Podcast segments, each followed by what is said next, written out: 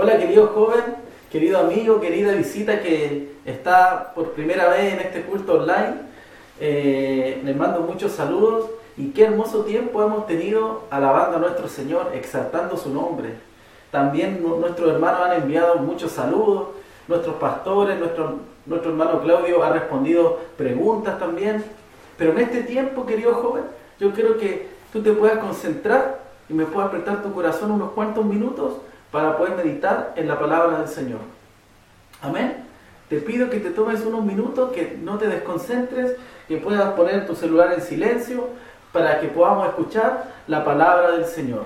Amén. Y vamos a orar, vamos a orar para que el Señor tome el control de esta palabra y que también esta palabra pueda dar fruto en nuestro corazón. Amén. Padre amado, Señor, yo te doy gracias, Señor, en este tiempo porque a pesar, Señor, de todo lo que está pasando, tú sigues, Señor, hablando nuestra vida, tú sigues bendiciéndonos, Señor. Padre, tú permites que podamos hacer estos cultos online, Señor. Papito, y te doy gracias porque hemos visto tu mano, hemos visto tu misericordia, tu amor, Señor, tu fidelidad en este tiempo, Señor. Padre, y en esta hora háblanos, Señor, habla nuestra vida, habla mi vida, habla la vida de mis hermanos, Señor, aquel que nos visita, Señor amado. Padre, que podamos salir bendecidos, Señor. Anímanos con tu palabra, te lo pido en el nombre de Jesús. Amén y amén. Amén. Gracias, Señor. Bueno, hermanos, eh, en esta noche yo te quiero hablar a ti acerca de un don que como joven cristiano, como cristiano debemos tener. La gente que no es cristiana debe conocernos por eso, por aquello. Y hoy quiero hablar acerca del gozo, del gozo del Señor en nuestra vida. Amén. Yo estuve buscando eh, una definición que se pueda eh, eh, asemejar o acercar más a nuestra, a nuestra palabra. Y es lo siguiente, dice, el gozo es una profunda alegría espiritual permanente que el Espíritu Santo infunde en el corazón del cristiano. Es decir, no es algo que podamos vivir por nosotros mismos, no es una obra de la carne. O sea que es algo que tiene que ver netamente con una obra de Dios y del Espíritu Santo en nuestra vida. Amén. Muchas veces se puede confundir el gozo con la felicidad o la alegría del mundo. ¿Por qué? Porque la felicidad es algo momentario, es algo pasajero, es algo que depende de las circunstancias. Te doy un ejemplo. Por ejemplo, yo recibo una buena noticia, eh, tengo un buen trabajo o eh, pasa algo muy lindo en mi vida, yo voy a estar muy feliz probablemente. Cuando, cuando cumpla alguna meta, cuando pase algo lindo en mi vida, como lo dije recién, voy a estar muy feliz. Pero cuando venga algo negativo, cuando tenga que pasar por algo que no quiero, te lo doy por seguro que no voy a estar feliz. Pero el gozo va más allá de la felicidad. Es algo mucho mayor porque el gozo no depende de las circunstancias. Una vez estaba en un culto en Iquique y el pastor Marco decía lo siguiente, el gozo no depende de las circunstancias, sino que hace que las circunstancias se sujeten a Él. Y esto de verdad marcó mi vida porque el gozo no depende de lo que yo pueda estar viviendo. El gozo depende netamente de mi comunión con el Señor. Amén. ¿Qué nos dice la palabra del Señor acerca del gozo?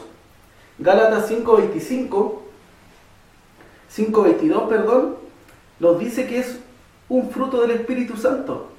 Dice, más el fruto del Espíritu es amor, gozo, paz, paciencia, benignidad, bondad, fe. Gozo. Lo dice como segundo, eh, de los segundos, perdón. Entonces el gozo proviene del Espíritu. Es un don, es un fruto del Espíritu Santo. Eh, el gozo no lo podemos encontrar en el mundo. Y el gozo proviene eh, a través de la salvación y el perdón de nuestros pecados. El gozo viene de Cristo y es una obra del Espíritu, es un, es un fruto del Espíritu. Lucas 2.10 dice lo siguiente.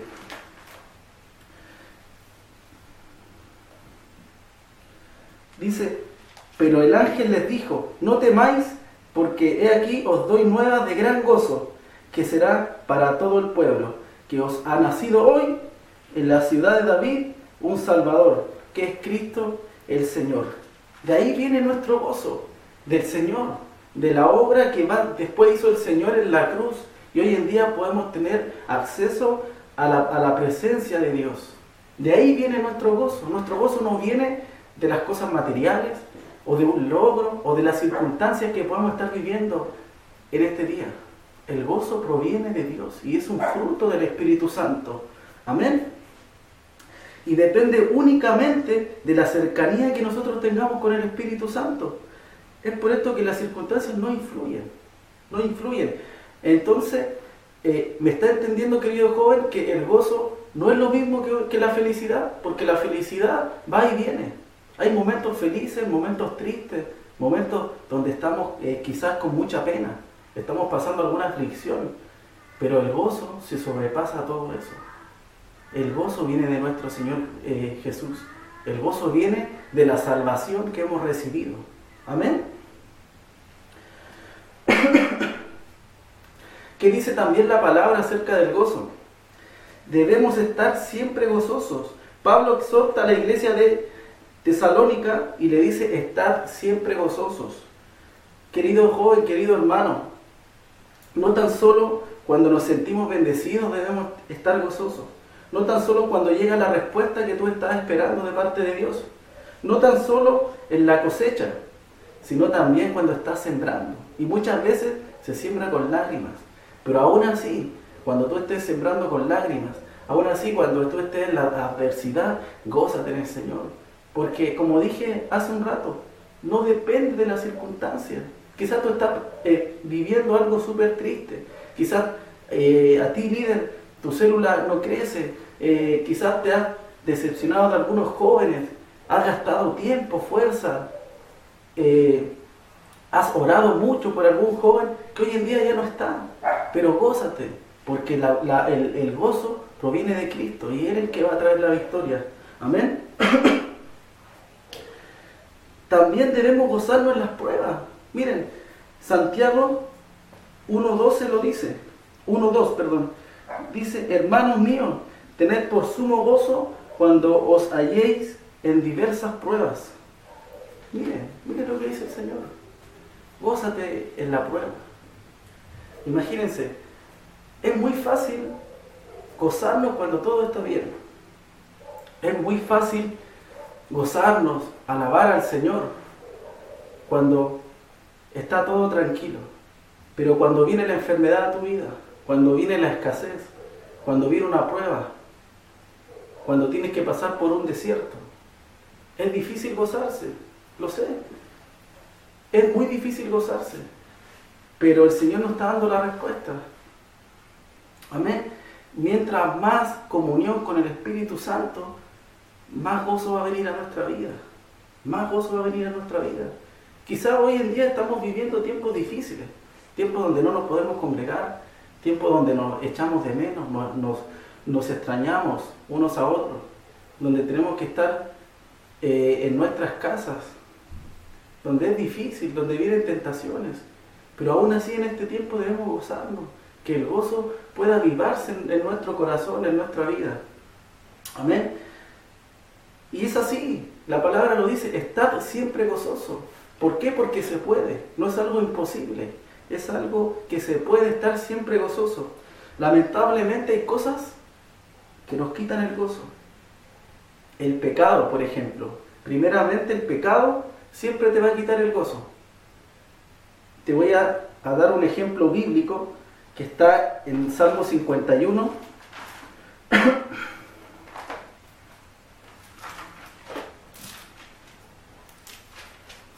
y aquí, resumiendo un poquito, habla de cuando el rey David se arrepiente de, después de haber pecado en el verso en el verso 11 dice, no me eches de delante de ti ni, y no quites de mí tu Santo Espíritu. Vuélveme el gozo de tu salvación y Espíritu noble me sustente. Querido joven, el rey David llevaba quizás mucho tiempo con este pecado oculto. Y su pecado, él decía que su pecado estaba siempre delante de él. Y él había perdido completamente el gozo.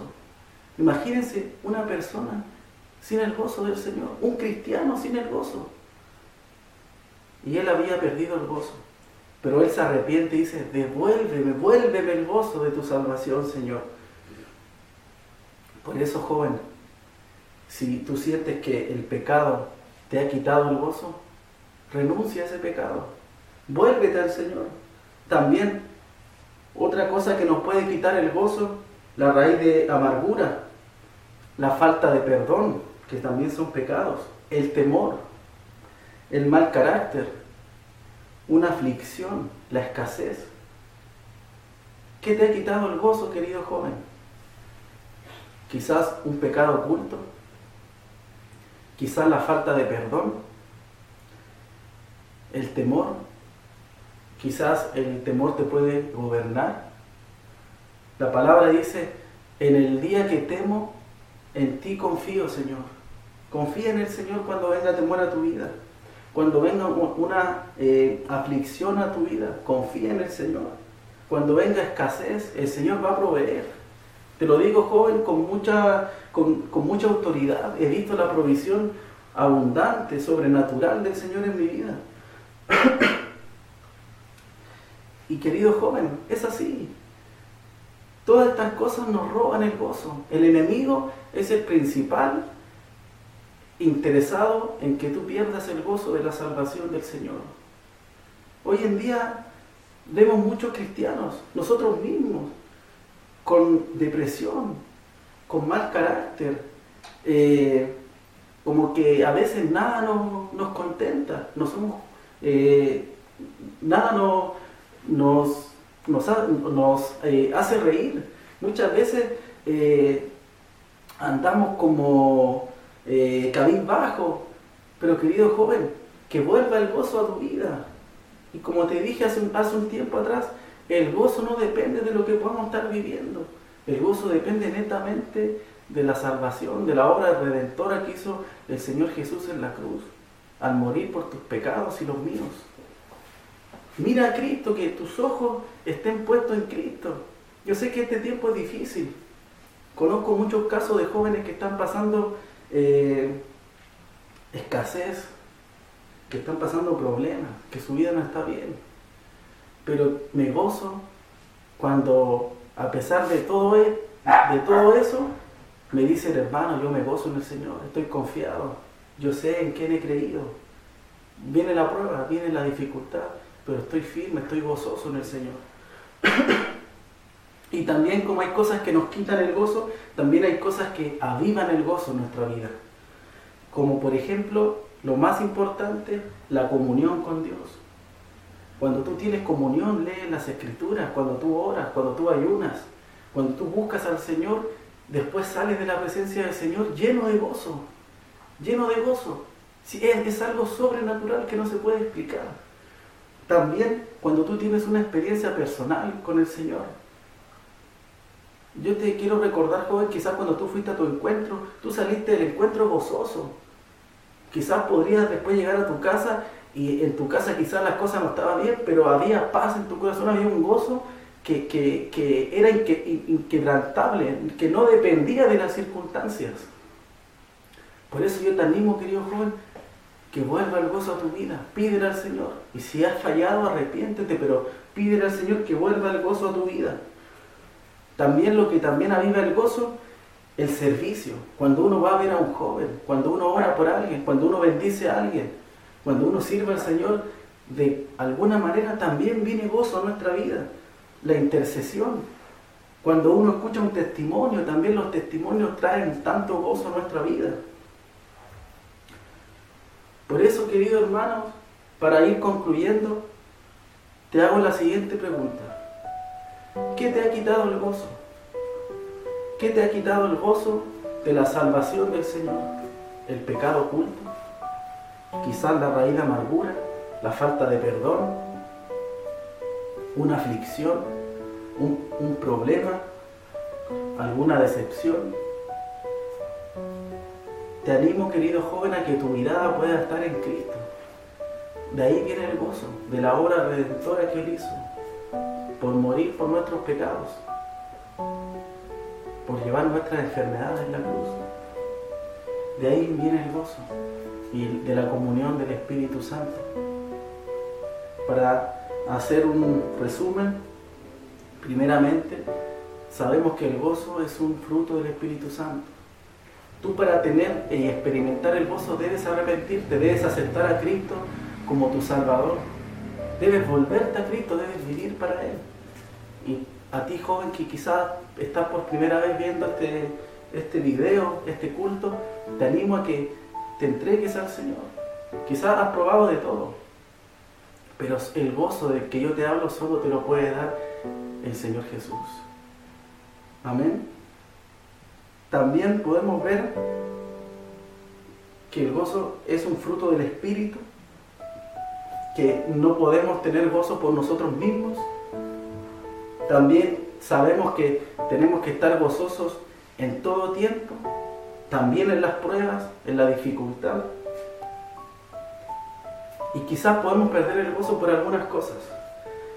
Pero el Señor en esta hora quiere devolverte el gozo, querido joven. El Señor en esta hora quiere dar un vuelco a tu vida. Amén. Gózate en el Señor. Estás siempre gozoso, dice el Señor en esta hora. Quizás en este tiempo de dificultad, en este tiempo de prueba, de escasez, de enfermedad, quizás de muchas cosas. Pero te animo que tengas gozo en tu corazón. Amén. Vamos a orar. Padre amado, Señor, gracias por tu palabra. Gracias, Señor amado, porque tú nos recuerdas, Señor, que el gozo no viene de las cosas del mundo, Señor. Que el gozo no viene de las bendiciones, de una respuesta. Que el gozo, Señor amado, no tiene que ver, Señor, con lo que podamos estar viviendo en el momento, con las circunstancias, Señor, sino que el gozo viene, Señor amado, de ti, Señor. Padre, como aquel ángel que le dijo a los pastores, Señor, he aquí os doy noticias de gran gozo que serán para todo el pueblo, Señor. Porque de ti viene el gozo, no de las bendiciones, Señor. Y es un fruto, Señor amado, del Espíritu Santo.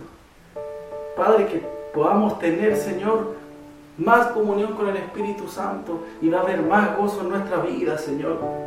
Padre, reprendo, Señor, el temor, la angustia, Señor, el mal carácter, todo aquello, Señor, el pecado oculto, todo aquello, Señor, que nos roba el gozo, Señor. Padre, y en vez de eso, Señor, podamos, Señor, servirte a ti, Señor, tener comunión contigo, experiencias contigo, Señor, interceder por otros, Señor, ya que eso, Señor, aviva nuestro gozo, Señor. Padre, gracias, Señor, te doy en el nombre de Jesús. Amén y amén. Gracias, Señor.